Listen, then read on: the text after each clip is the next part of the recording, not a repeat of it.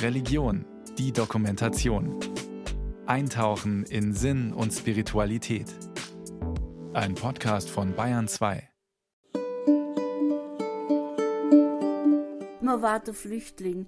Wir haben alle zusammengehört und dasselbe Los praktisch durchgemacht. Wo haben wir noch einen Halt versucht zu haben, wenn wir keinen Herrgott gehabt hätten? Das war nichts wichtiger. Meine Mutter, die war also nicht begeistert, dass sie ihr Flüchtlingsmädel heiratet. Schlesier und Sudetendeutsche bringen ihre Maiandacht, ihre Begeisterung für die Maiandacht mit. Wir versuchen also das Gut aus der Heimat von meinen Eltern noch weiterleben zu lassen weil die Eltern vom Böhmerwald waren. Es war ihre Heimat, aber es sind ja trotzdem irgendwie meine Wurzeln auch. Aus der Distanz von 75 Jahren kann man das Ganze als eine Erfolgsgeschichte bezeichnen.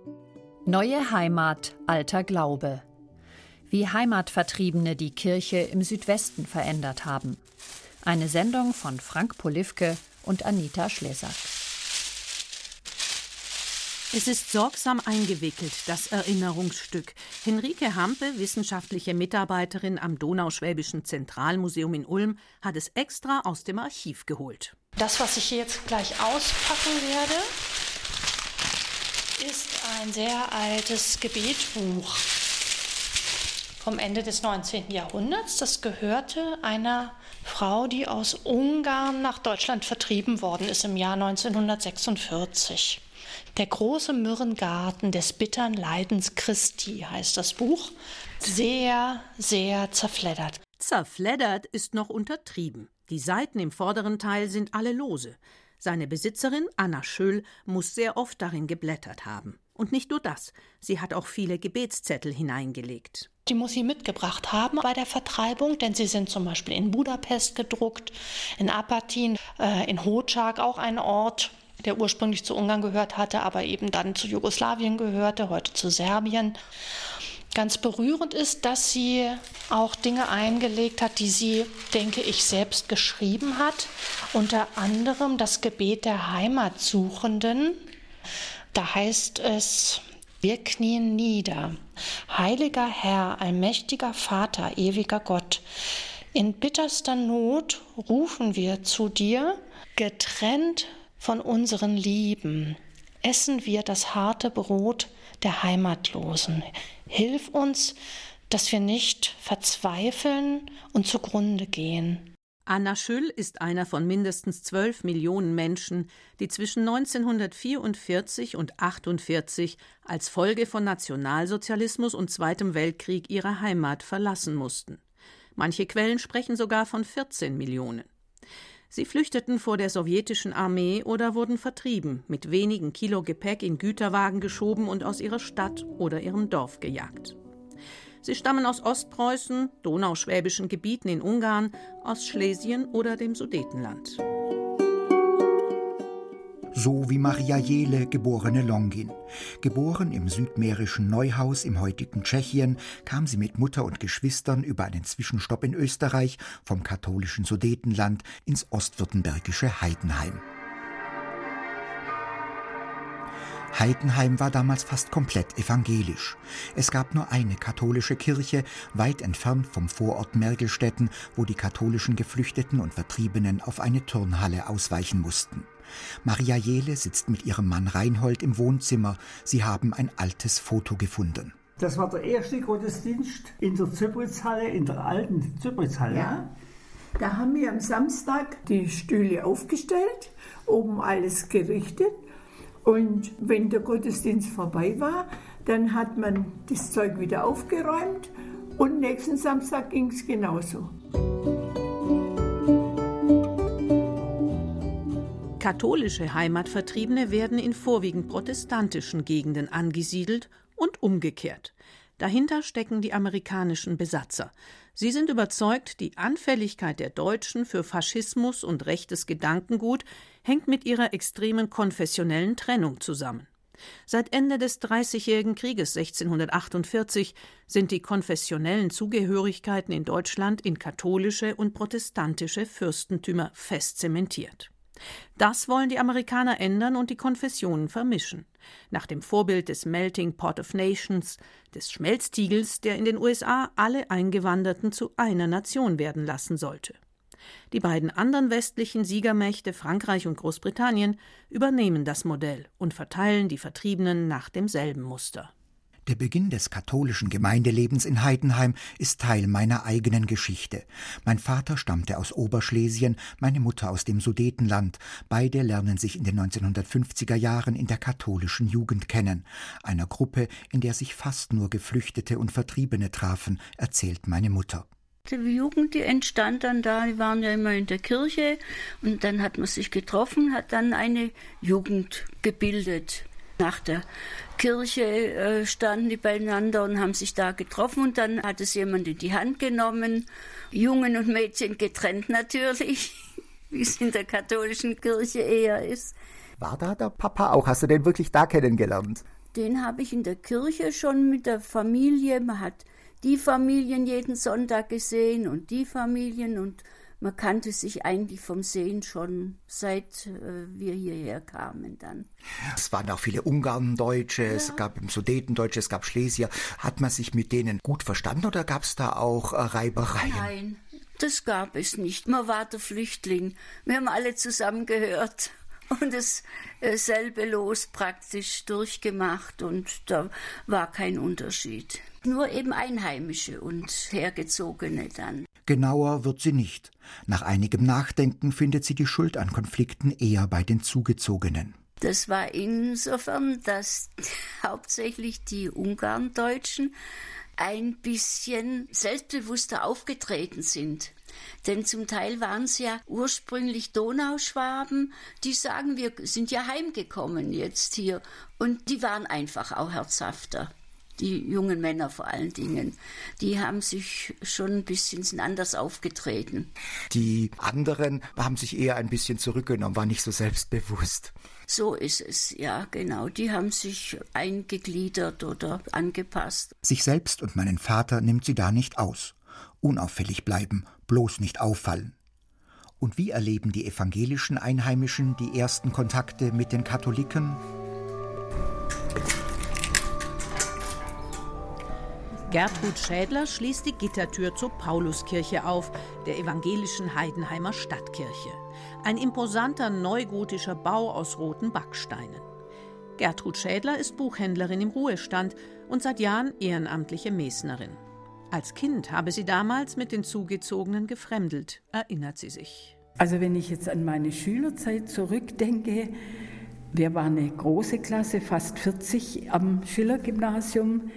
Da war es tatsächlich so, dass man zunächst mal auf Distanz ging und zwar beide Seiten. Also man saß als Evangelische neben einem evangelischen Mädchen und die katholischen Mädchen neben einem katholischen Mädchen. Doch dann ist die Neugier stärker als der Argwohn. Ich habe dann eine Schulfreundin gefragt, was heißt denn beichten? Und die hat dann gesagt, ja, wenn man was Schlimmes gemacht hat und dann muss man das dem Pfarrer hinter einem Vorhang sagen. Dann sage ich, ja, und was passiert denn? Ja, dann muss man vielleicht fünf Vater unser beten. Und dann sage ich, ja, und wenn man das dann gemacht hat, ja, dann war es vorbei. Also so kam das dann bei uns an. Und dann dachte ich, naja, wäre vielleicht auch nicht schlecht. Geflüchtete und Vertriebene bringen Bräuche und Riten mit, die nicht nur für die Protestanten in Süddeutschland fremd sind. Rainer Bendel hat sich intensiv damit beschäftigt. Der Theologe, Kirchenhistoriker und Autor hat sich an der Universität Tübingen zur kirchlichen Integration der Vertriebenen habilitiert. Schlesier und Sudetendeutsche bringen ihre Maiandacht, ihre Begeisterung für die Maiandacht mit, äh, die dann eben verstärkt auch gefeiert wird. Zunächst im eigenen Kreis, aber dann immer offener und weiter auch für andere, die daran teilnehmen wollen. Oder für einen Schlesier ist ein Weihnachtsfest ohne die Christmette um Mitternacht im Grunde undenkbar.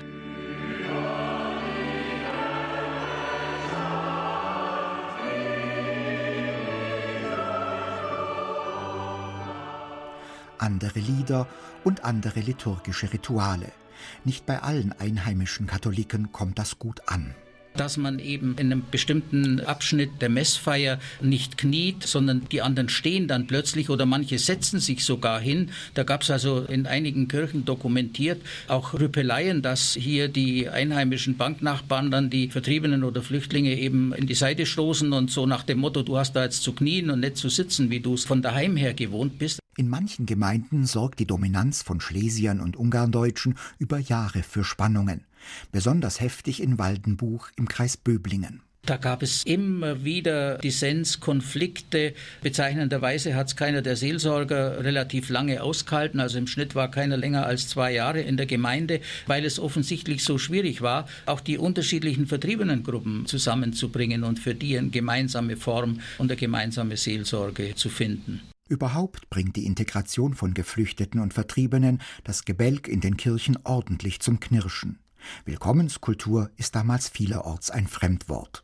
Wir finden eben genauso das Gegenteil, wo Pfarrhaustüren zugeschlagen wurden, wo Vertriebene abgewiesen werden. Es gibt Vertriebene, die eben anfragen, entweder nach Wohnraum oder nach einer Unterstützung im karitativen Bereich oder auch, dass sie äh, bestimmte Andacht wollen, die von einheimischen Geistlichen abgelehnt wurden.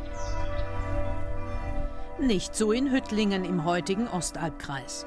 In der fast ausschließlich katholischen Ortschaft bei Aalen gibt es bis Kriegsende gerade mal zwei oder drei evangelische Familien. Dann kommen die Ungarndeutschen, alle evangelisch. Und es ist der katholische Pfarrer, der genau diese Willkommenskultur schafft, erinnert sich Renate Fischer. Ihr Mann war viele Jahre sein evangelischer Amtskollege. Die Pfarrerswitwe blättert in einem Jubiläumsbuch der Gemeinde.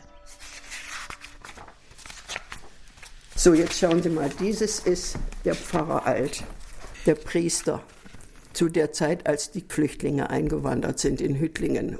Und er bekam nun 500 bis 600 ungarische Flüchtlinge, fast auf einen Schlag in diese katholische Gemeinde. Und er hat alles, alles getan, was er konnte, dass diese Leute Heimat fanden. Von Anfang an.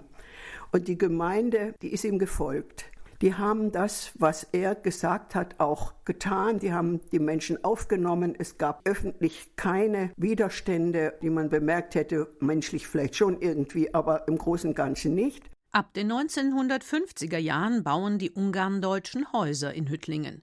Und irgendwann wollen sie ihre eigene kleine Kirche. Sie wollen wieder ein Heimatgefühl. Und der Pfarrer Alt hat die Gemeinde immer zu Spenden aufgerufen, seine katholische Gemeinde. Die haben ganz, ganz viel Geld gespendet, damit dies Kirchle gebaut werden konnte. Eine evangelische Kirche mit katholischen Spenden und einer Menge Eigenarbeit. An die Einweihung der Versöhnungskirche, wie sie nicht von ungefähr heißt, im Jahr 1966 erinnert sich Renate Fischer noch genau. Ein Paradebeispiel für praktizierte Ökumene. Die ganze Hüttlinger katholische Gemeinde hat gelb-weiß geflaggt. Es ist die Kirchenfahne, die katholische. Und es zog ein riesiger Zug von evangelischen und katholischen Menschen in diese Kirche. Mein Mann war damals der Pfarrer und er hat gesagt, ich bin die Tür. Und dann wurde diese Tür geöffnet und alle zogen ein.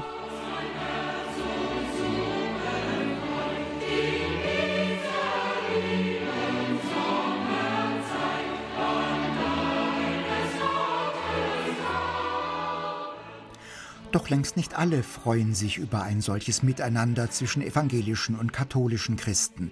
Die konfessionelle Durchmischung, wie sie die Amerikaner planten, funktionierte nicht sofort. Die Konfessionen grenzen sich voneinander ab. Ökumene ist in den 1940er Jahren noch weitgehend unerwünscht, wird sogar offen kritisiert. Kirchenhistoriker Rainer Bendel. Der Freiburger Weihbischof Arthur Maria Landgraf ist da für mich immer das beste Beispiel. Der hat, glaube ich, 1948 ein Buch geschrieben. Er als Wissenschaftler warnt hier mit allem Nachdruck in einem Roman Pflüger im steinigen Acker war er überschrieben, vor der Ökumene, auch vor der Benutzung von evangelischen Kirchenräumen durch Katholiken. Die sollen lieber in Heuscheunen gehen und sich dort einen Andachtsraum einrichten oder einen Kirchenraum einrichten, als dass sie die evangelische Kirche mit benutzen.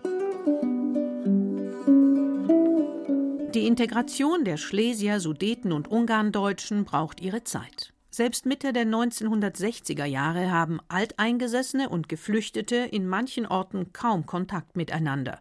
Und wollen es auch nicht. Das zeigt eine Reportage des Süddeutschen Rundfunks aus dem Jahr 1964, gedreht in Leonberg bei Stuttgart. Man ist sich fremd geblieben nach fast 20 Jahren und oft ist Gleichgültigkeit, ja Ablehnung zu spüren, wenn man nach Kontakten zu Vertriebenen und Flüchtlingen fragt. Haben Sie hier in Leonberg Kontakt zu Vertriebenen und Flüchtlingen? Kaum. Nein, auch nicht. Auch eigentlich wenig. Nein. Eigentlich nicht. Wenig, wenig. Nö, warum? Diese Berührungsängste spüren auch Maria und Reinhold Jehle, das katholische Ehepaar aus Heidenheim. Wir sitzen am Wohnzimmertisch bei Seitenwürstchen und Butterbrezeln, schauen zusammen Fotos aus der Frühzeit der katholischen Gemeinde an. Maria Jehle trägt eine Fahne auf einer Prozession. Im eleganten, figurbetonenden Kleid führt sie den Festzug an. Ihr Mann Reinhold stammt aus Oberschwaben, ist einer der wenigen katholischen Heidenheimer, die schon vor dem Krieg hier lebten. Gegenüber der jungen Frau aus dem Sudetenland hatte er keine Berührungsängste, seine Familie dagegen schon. Dass Maria auch katholisch ist, half da wenig. Meine Mutter, die war also nicht begeistert, dass sie ihr Flüchtlingsmädel heiratet. Kirchennebensache. Ja, ja. Also da waren wir schon verheiratet, da haben wir schon Kind gehabt, das zweite. Da ja, gab es für mich keine Gratulation oder was, immer nur er und so. Erst nach Jahren bessert sich das Verhältnis zwischen Schwiegertochter und Schwiegermutter. Ein Beispiel von vielen. Alt- und Neubürger nähern sich nur allmählich einander an. Doch irgendwann merken die Alteingesessenen, was sie an den Neuankömmlingen haben. Die bringen die Wirtschaft in Schwung, engagieren sich in Sport- und Musikvereinen. Trotzdem bleibt die Sehnsucht nach der alten Heimat. Viele fordern eine Rückgabe der verlorenen Ostgebiete, wehren sich gegen den Gedanken, für immer zu bleiben. Die katholische Kirche leistet Überzeugungsarbeit. Bischof Maximilian Kallert, der erste vom Papst beauftragte Sonderseelsorger für die Vertriebenen und Flüchtlinge, der bereits im Herbst 1945 mit allem Nachdruck seine Diözesanen und nicht nur die, sondern bei Wallfahrten eben auch Vertriebene aus anderen Herkunftsregionen darauf hingewiesen hat, ihr werdet nicht zurückkehren können. Eure Aufgabe ist jetzt hier, wo ihr seid und euch eben eine ja, neue Heimat, eine zweite Heimat, jedenfalls eine neue Bleibe schaffen. Mit dem müsst ihr euch abfinden. Die Geflüchteten und Vertriebenen integrieren sich und, wie zum Trost, vernetzen sie sich untereinander, pflegen die Traditionen aus Orten wie Grüßau, Gleiwitz oder Glatz.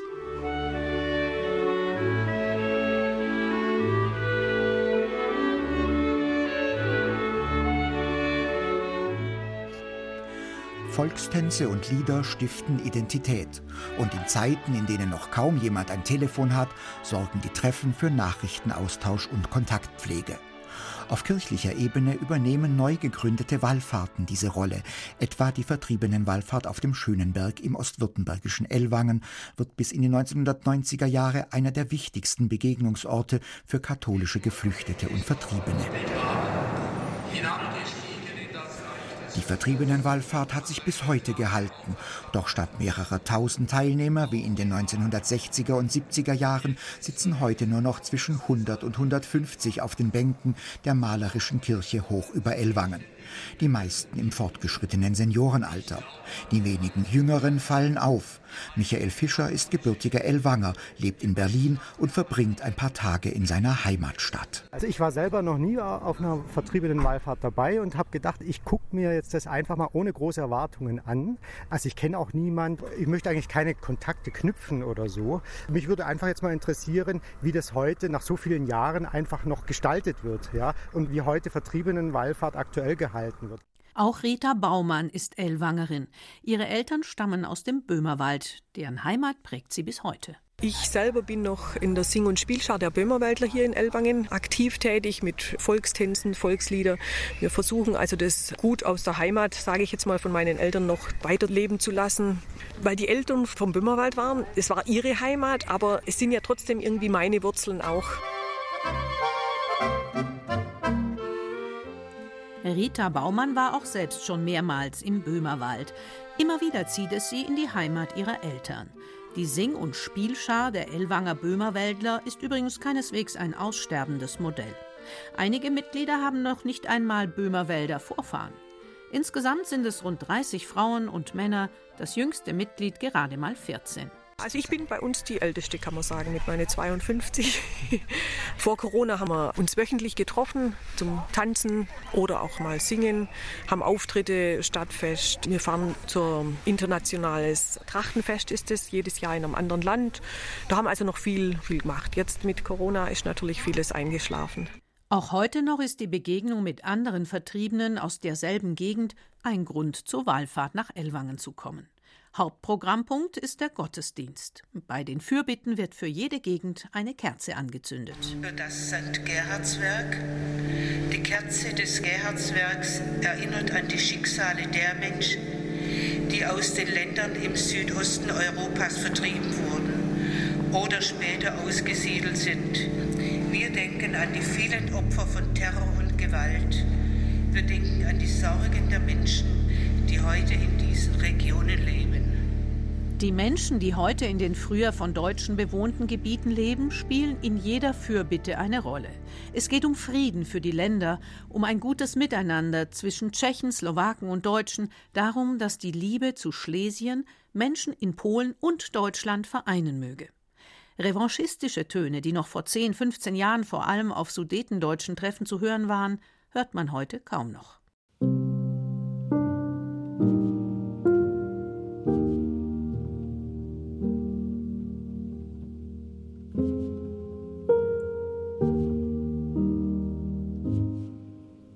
Doch Flucht und Vertreibung haben andere negative Folgen und die wirken sich bis in die dritte Generation der Nachkommen der Betroffenen aus. Die Autorin und Journalistin Sabine Bode hat mit vielen Babyboomern gesprochen, die in den 1950er und 60er Jahren geboren sind.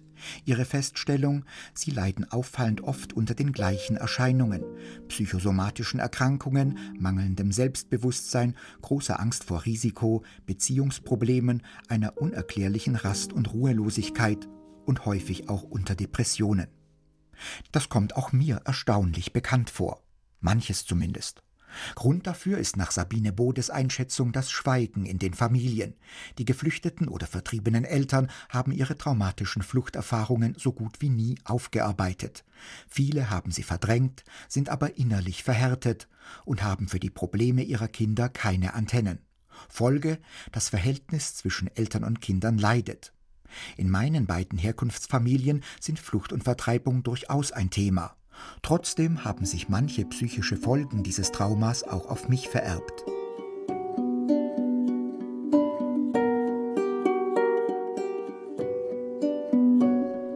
Geflüchtete und Vertriebene haben nicht nur für sich eine neue Heimat aufgebaut, sie haben auch die Heimat der Alteingesessenen verändert. In den Kirchengemeinden haben sie, trotz Anfangsschwierigkeiten, die Ökumene vorangebracht. Die Idee, Protestanten bei Katholiken anzusiedeln und umgekehrt ist aufgegangen.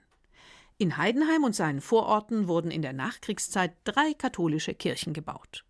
In der Wohnsiedlung Mittelrhein kam im Jahr 1988 ein ökumenisches Gemeindezentrum dazu, in geradezu beispielhafter Partnerschaft.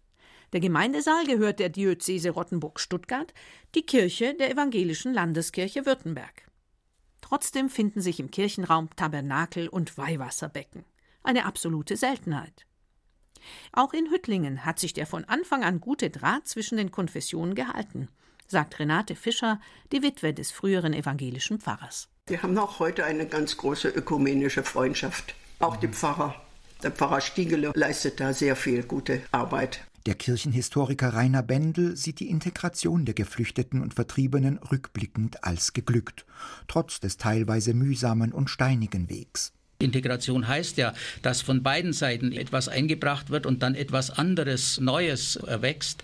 Dann denke ich, hat natürlich auch das Zweite Vatikanische Konzil, aber nicht erst das, sondern allein eben dieses Einbringen der Vertriebenen in das Bistum doch sehr viel an Veränderungen bewirkt und damit durchaus eben zu einem Vorgang der Integration beigetragen.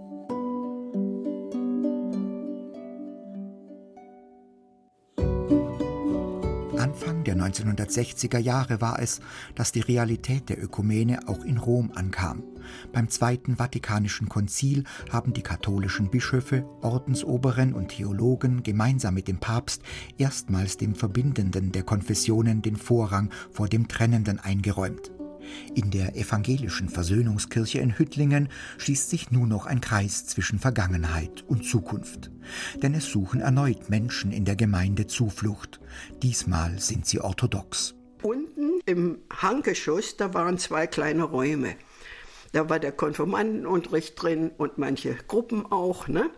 Und diese beiden Räume, da kommen jetzt Flüchtlinge aus der Ukraine rein. Und sehen Sie, jetzt sind wir wieder bei den Flüchtlingen. Die Flüchtlingskirche hat jetzt eine Flüchtlingsfamilie in den unteren Räumen.